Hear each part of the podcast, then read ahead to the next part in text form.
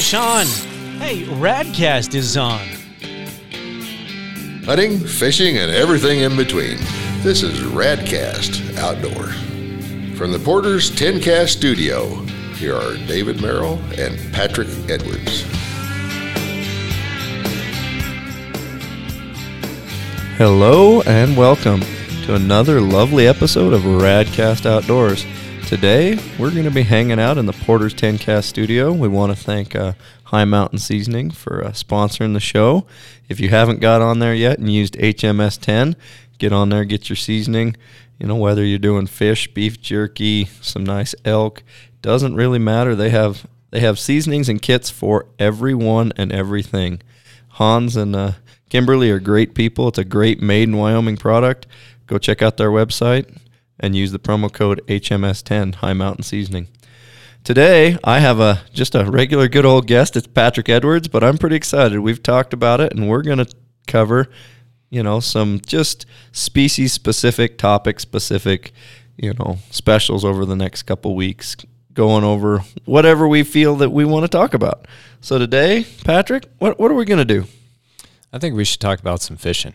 It's getting spring, so the, the the water is no longer as solid as it has been for the last few months, right? Yeah, I think around here you're going to see ice a little bit longer than everywhere else in the state just because of how cold we've been. But yeah, it's definitely starting to come off, and I think people are itching to get out there and do some, like me, some walleye fishing. So we'll see what happens. So if let's say let's say I got the itch to go walleye fishing, right? Mm-hmm. You know what what would be let's let's take two approaches. What would be the poor man's approach to catching some nice walleye to put put in the pan, put some high mountain seasoning on, and have a nice meal?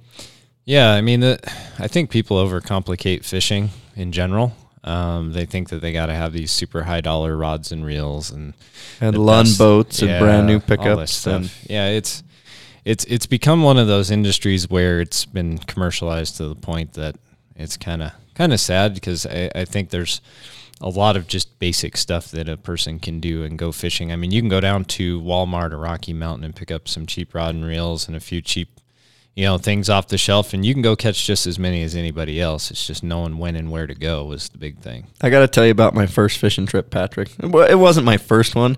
It was my first fishing trip without my father, right? Because there was a couple. We've talked about it earlier on the podcast. I was strapped in my car seat, and him and his buddy went hiking up some brook trout stream and forgot that there's a one year old in the car. Right? like you go to jail nowadays doing Yeah. that. When when I was born, uh, that was just kosher, par for the course. Lock the kid in the car, go do what you want to Yeah. do. But I can remember I was you know, maybe eight or nine years old, and I rode my bike down to the canal, and we lived we lived in northern Colorado, right? So, and I caught a sunfish on a cane fishing pole. I have no idea what was. I mean, you got six foot a leader maybe and a hook, and I don't. We either found a grasshopper or a worm or whatever, we, mm-hmm. something. I went home and I, I mean, I took my fish home and it was spiny. I remember putting it in my pocket and it was poking me riding my bicycle. But I'd seen, you know, the monsters on TV and they had all these jars with pickled stuff and hands and eyes. And so I was like, so I went down and took one of mom's mason jars, filled it up with water, put my perch in, in my jar and put it in my room. Well, my mom found that about a week later in my room. It was not pleasant. Yeah, I wouldn't want to open that jar. I think the jar would just go s- straight to the garbage can. well, that was my first solo fishing trip with my trophy, about Yeah. five inch perch.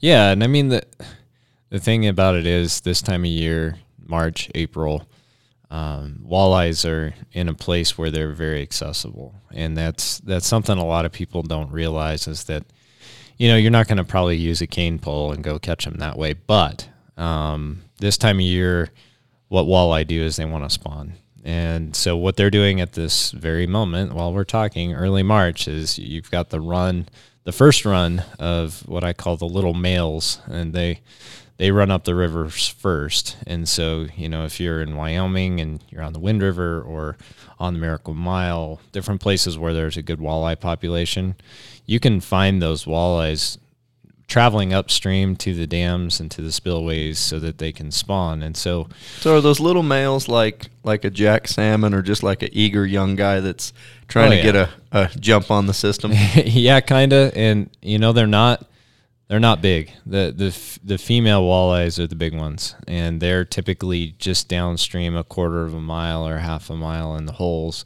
hanging out waiting for that perfect water temperature to actually go up and and do their thing. But the males, what they'll do is they'll go upstream first, and they'll they'll get as far as they can and they'll hang out there and they'll wait for the females. And so this time of year, it's it's really fun. You know, I I've taken my kids to do this, but you you can fish something really basic. Um, if you have just a spin cast reel for your little kid, or you know, if you have a spinning reel for yourself, all you need is just some you know six to eight pound monofilament line and a jig and a minnow or a jig and a plastic or like I like to use suspending crankbaits, whatever you want to do. And you can catch them at the low light periods, especially, you know, so I'm talking early in the morning, at night, you know, right before the sun goes down or right when the sun's going down.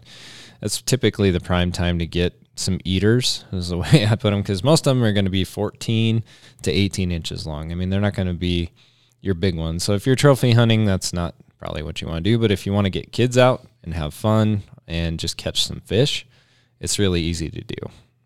And you know, as as I've taken my boy out fishing, it doesn't really matter where we go. There, there's a lake we went to here about this time of year, and we may or may not have run the four wheeler over, you know, eight, 12 foot snowdrifts to get into this lake. but we got there, you know, and the ice had been was gone, but it was there was no other vehicle traffic in there, and the mosquito hatch had just started.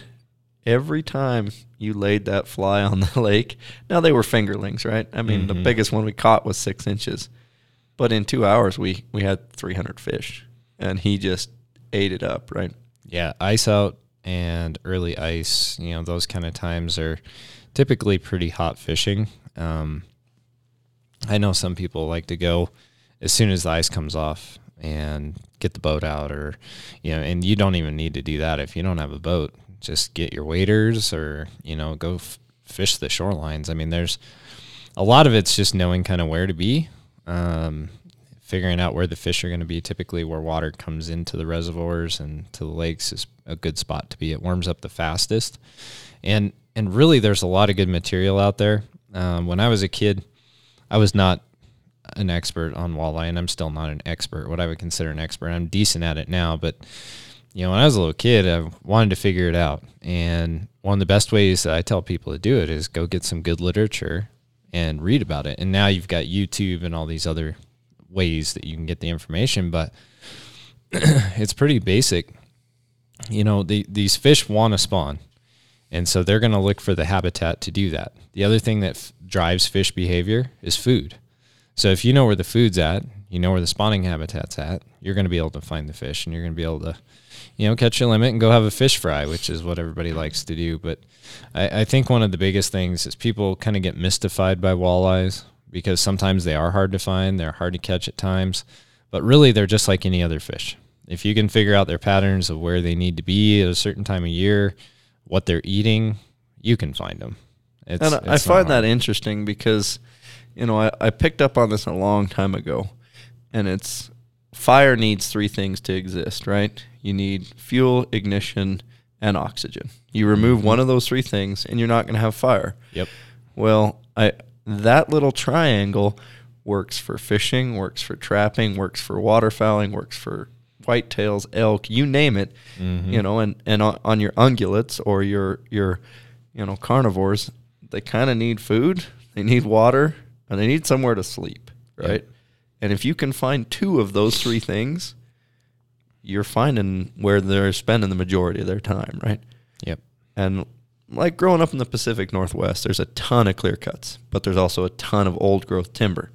Well, those deer and elk, they don't live out in the clear cut, but they don't live in the old growth timber either, right? They're sleeping in the old growth, but they're eating in the clear cuts.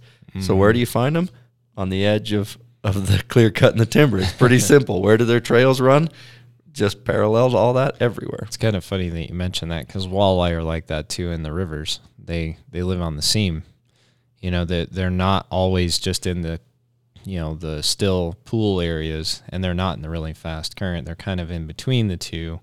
because they can rest in the current Yeah. or in the in the, the slow areas, but all their food is coming from the Yep. fast current. especially when you have you know if you live somewhere where there's a, a dam and they're releasing a lot of water most of the time whether it be brown trout rainbow trout walleye sauger doesn't matter they're going to be right on that seam just like you said they can go take a little break and then they can swoop in they can catch stuff as it comes by I talked to um, a scuba diver years ago, and he was scuba diving on the snake, and he might get in trouble for this. I don't remember his name, and statutes of limitations are gone anyways.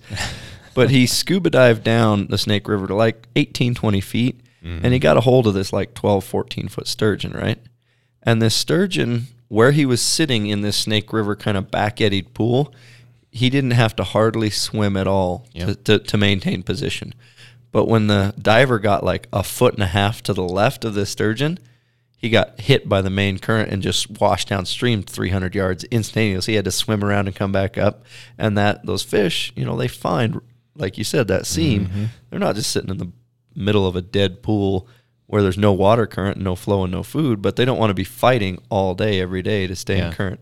So, like rainbow trout, behind the boulders, right? Oh yeah, I mean they'll they'll find eddies, they'll find spots where they can take a little rest, and they also position themselves in a way that they can see the food coming. So that's another thing when you're thinking about fishing for these creatures is that you want to be able to present your lure in a way that your lure or your bait or whatever you have in a way that it's going to come down right down that seam right in front of the fish. Because if you don't do that, you're not going to catch anything. I the first time I fished on the Kenai, um, I was trying to get a good position on the river, and there was just nothing because it was packed, and I I was just crowded in where I could get somewhere, but I was in a horrible spot because the water was too quick where I was at.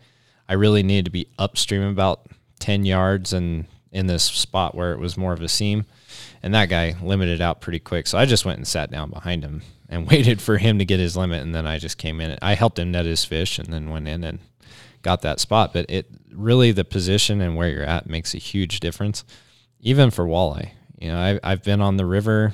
You know, not quite combat fishing, but you know, you're you're in there with a, a bunch of different folks, and if you're in the wrong place, you might as well just give it up. I mean, there's just not going to be a whole lot. You may catch one or two stray so how fish. do, how does a guy learn? I mean, besides just trial and error, what are some things you're looking for to Sure. find that structure, to find those edges? You know, because when I'm looking at a river, I'm looking at bubbling water, and it's you know whatever width and Mm-hmm. as far as I can see, and it it kind of all looks the same. So what are you Yeah. picking up on that differentiates one patch of water to another? Well, especially for walleye, one of the things that's that's kind of a big deal is if it's really fast moving water, it's it's I mean the fish isn't going to sit there. They don't have the stamina, especially walleye. Walleye have zero stamina. Anybody that catches walleye will tell you they are not the best fighting fish in the world. Now they taste wonderful, but they don't fight that well, and they don't have a ton of energy to be able to sit there and fight the current. So, one of the things I look for is I look for drop offs into pools. Those are typically good places because what'll happen a lot of the time is when you have water coming over the top of rocks and then you hit a pool area, the fish can go down into that pool, get out of that current a little bit, and then come up and swoop up and grab stuff as needed. So they'll be in holes, they'll be on the edges of rocks where it goes from shallow to deep. So that's a good spot for sauger and walleye both. Um, sauger tend to be more, at least in my experience, I catch more sauger at the front end of the pool where the water's coming in, and the walleye more at the back end of the pool. It's not always the case, you know. Sometimes, you know, I'll catch walleye up there. It doesn't, it, it- but in general, I'd say that's one of the things I look for. The other thing is, um, you you definitely want to look for areas that, um, kind of have an eddy, a natural eddy in the in the river. So like if you have a spot where the water comes down one direction and then circles back the other way, Question that's mark, a good right? spot. Yep. Yeah, if you've got a question mark in the river, it's probably a good spot. You're probably going to catch other things as well.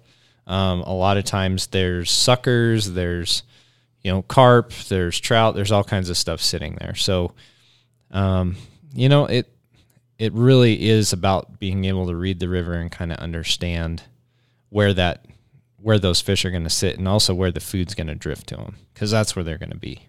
So you kind of touched on something. You know, I grew up doing a lot of steelhead in the Pacific Northwest, mm-hmm. and we occasionally would chase salmon, right? But the salmon fishing was th- those those big, bigger salmon. They like to sit in the bottom of of a big, deep, you know, eighteen foot, twenty foot deep hole.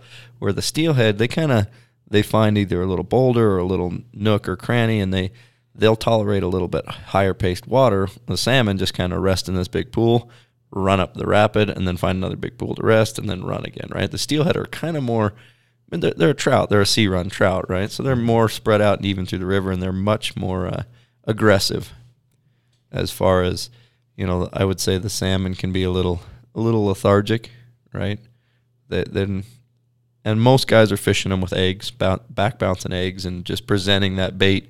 And the salmon's just resting right on the bottom of that, and he's like, "Okay, I'll I'll eat some eggs." Right? It's and I think a lot of that's more. It's just something in their way, and they're just snapping at it instead of actually because because they're not eating right.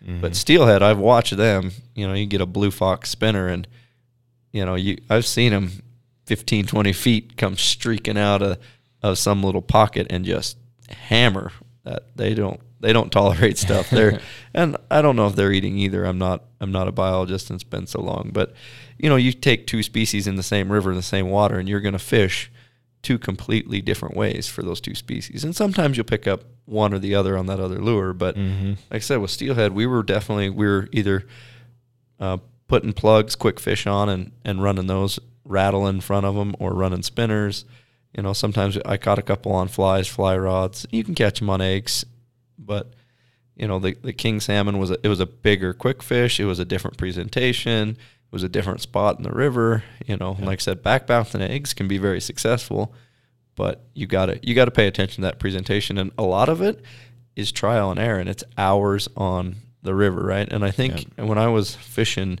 in Oregon, it was like twenty hours per salmon.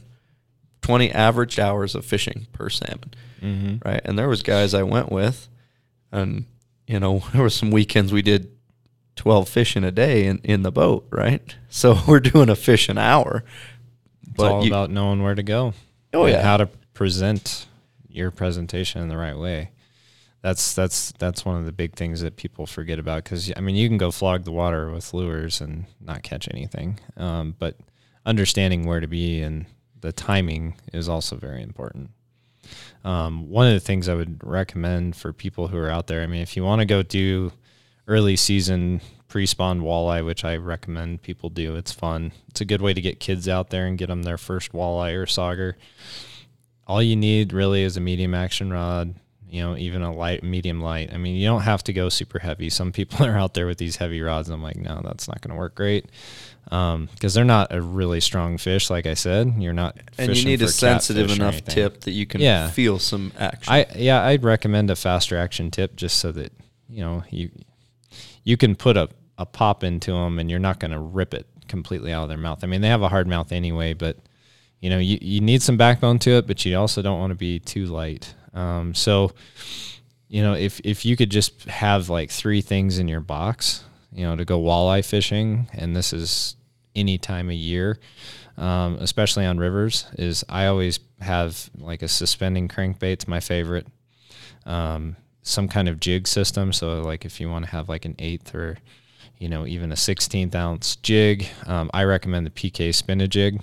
Um, it has a little bit of you know like a little propeller just above the jig and tends to attract fish a little bit better. I feel like. Um, and then you know if you want to go with like some kind of a uh, swim bait too. Um, swim baits work really well, especially the molded ones. If you want to go really cheap, Storm makes a really cheap molded swim bait that's about three inches long, and you can throw those into the pools because they're pretty heavy, and get it down on the bottom and just kind of hop it along or work it along, and you'd be surprised how many walleye you can catch with a with just a simple swim bait. So if you're doing that for spring, those are the three that I would say are probably the top things to have in your box. Another one, if there was a fourth option, I would have some kind of a flutter spoon. Flutter spoons work year round, doesn't matter. they work really well. Again, PK, I got to give them another shout out. If you have a flutter fish or a PK spoon in your box, you're probably going to catch fish doing that. Just throw it out, let it sink, rip it, let it sink, rip it.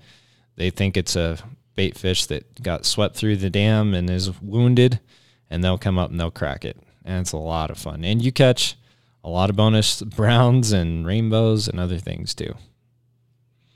Well, awesome. Um, would you recommend running a swivel on that, or are you just tying those swim baits hard to the hook?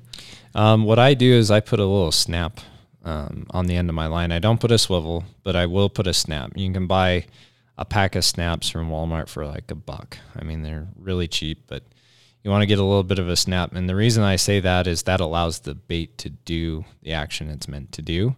And it also allows you to change lures pretty quickly. If typically with jigs, I I don't use a snap. I just tie directly to it.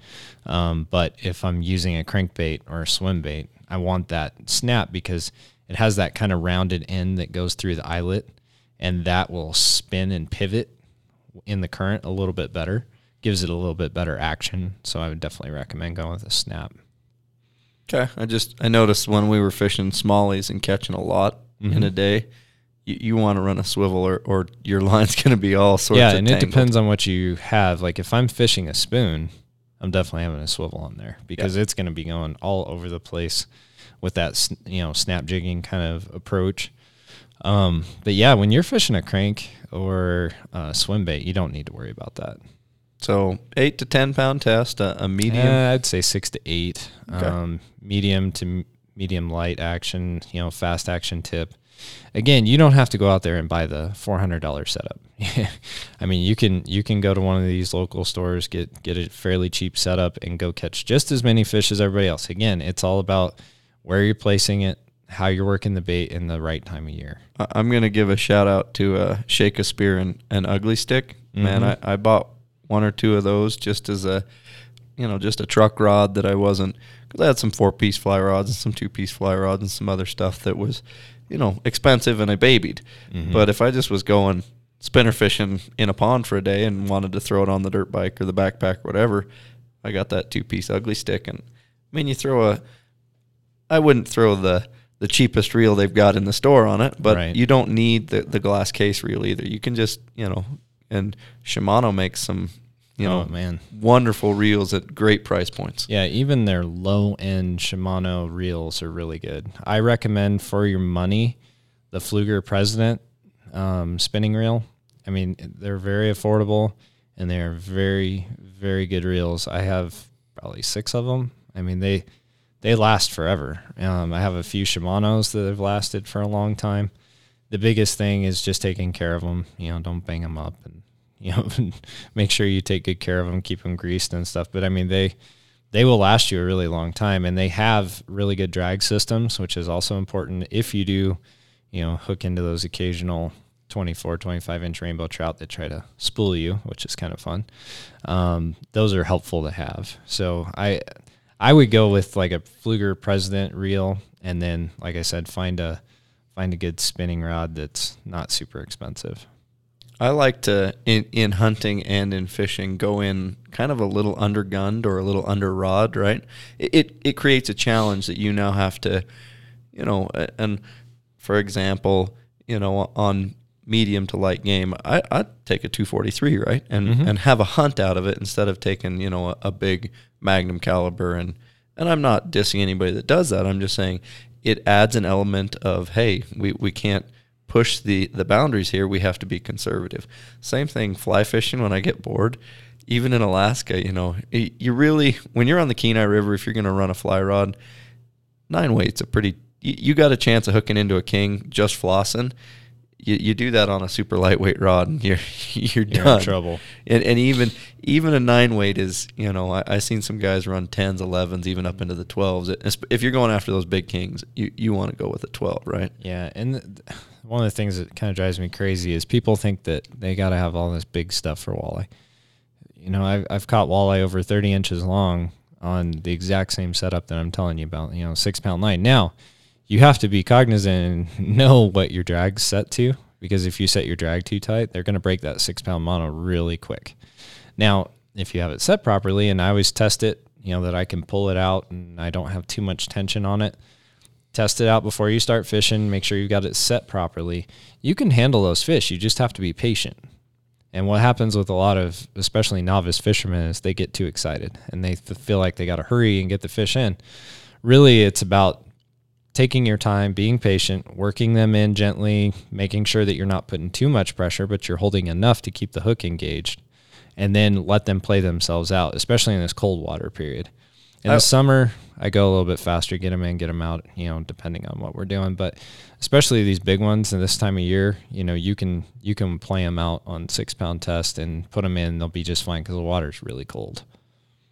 so they just don't have the the gumption to get after it. And I, I've Yeah. seen, you know, in Alaska, we when we're chasing those big kings down, especially if we're out of a boat and we have some river space to do it, we we let those fish run and we fight them and we play them, and it's it's it's kind of a it's a hoorah, right? But Mm-hmm. when you're combat fishing with with thirty guys around you with sockeye, Yeah, I- you don't want to let them run like that. I- Not unless I- you want everybody to beat you up after. or maybe get done. somebody reach up there with their pocket knife. If, if Yeah. you're if you've got thirty guys below you all tangled up, Oh, man. you, know you just need to. But again, I've seen a, you know, uh, a a sockeye at a twelve pound fish. That's a big one. You know, they they range from eight to twelve. Break twenty pound test all day long, but Oh, you're yeah. setting that drag to where that fish you don't want them to get out in the current, and they Yep. they they those fish fight. I mean, they, fight. They're like hooking onto a freight train going by. It's crazy. I I'll never forget that. The first one I hooked, it was like it was like hooking onto a freight train. I mean, they are so powerful. They will pull the rod out of your hand. Yeah. Whereas you know, walleye's not going to do that. I mean, they even the big ones. You know, the I've caught some up to you know 12, 13 pounds. They don't they don't pull hard enough to really do much to you. I mean, yeah, they're strong-ish at that size, but they're still nothing like a salmon or a big trout. Well, what I'd like, what I like to do when I lived there was I'd sneak down with my six weight fly rod, and I'd wait till the crowds are gone, either later in the season or preseason. But you go catch a fish on a six weight fly rod. I mean, it's it spools you more than once, and it's it, it makes it fun. But don't if if I'm up there fishing and you're doing that one guy above me in combat, we're, we're gonna have some words, my friend. yeah, exactly. But yeah, get out there. This is the time of year to go put a little meat in the freezer, get the kids involved. Um, again, don't go spend a ton of money. I don't think you need to do that. Um, the biggest thing is just get out there and try. Um, a lot of people aren't willing to get up at you know four in the morning to go fishing, but you know a lot of times it pays off. You know you may you may fill it, fill out your limit in thirty minutes um, especially this time of year. This is one of the times of year that it's really easy to fill out. So if you want to go do that and have some meat on the table and have you know a delicious meal, I would say get out there and get it done.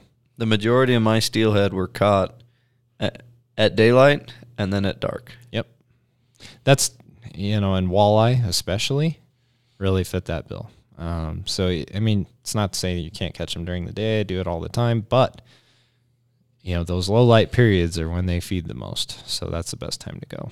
Yeah, I can remember walking down. I'll, I'll throw the rivers out there for you. The Alsea and the Siletz over on the Coast Range in Oregon.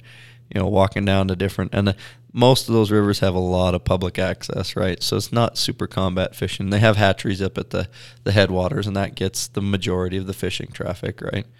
But I can remember headlight walking down to get a spot in the dark, right? And an hour after sunrise is pretty well done. But you know, I've seen we've had a half a dozen guys on a couple hundred yards of river, and you see a couple steelhead get pulled out, and it's fun. Yeah, it's a blast. So, yeah, again, guys, thanks for listening. Hopefully, you guys can get out and do some walleye fishing.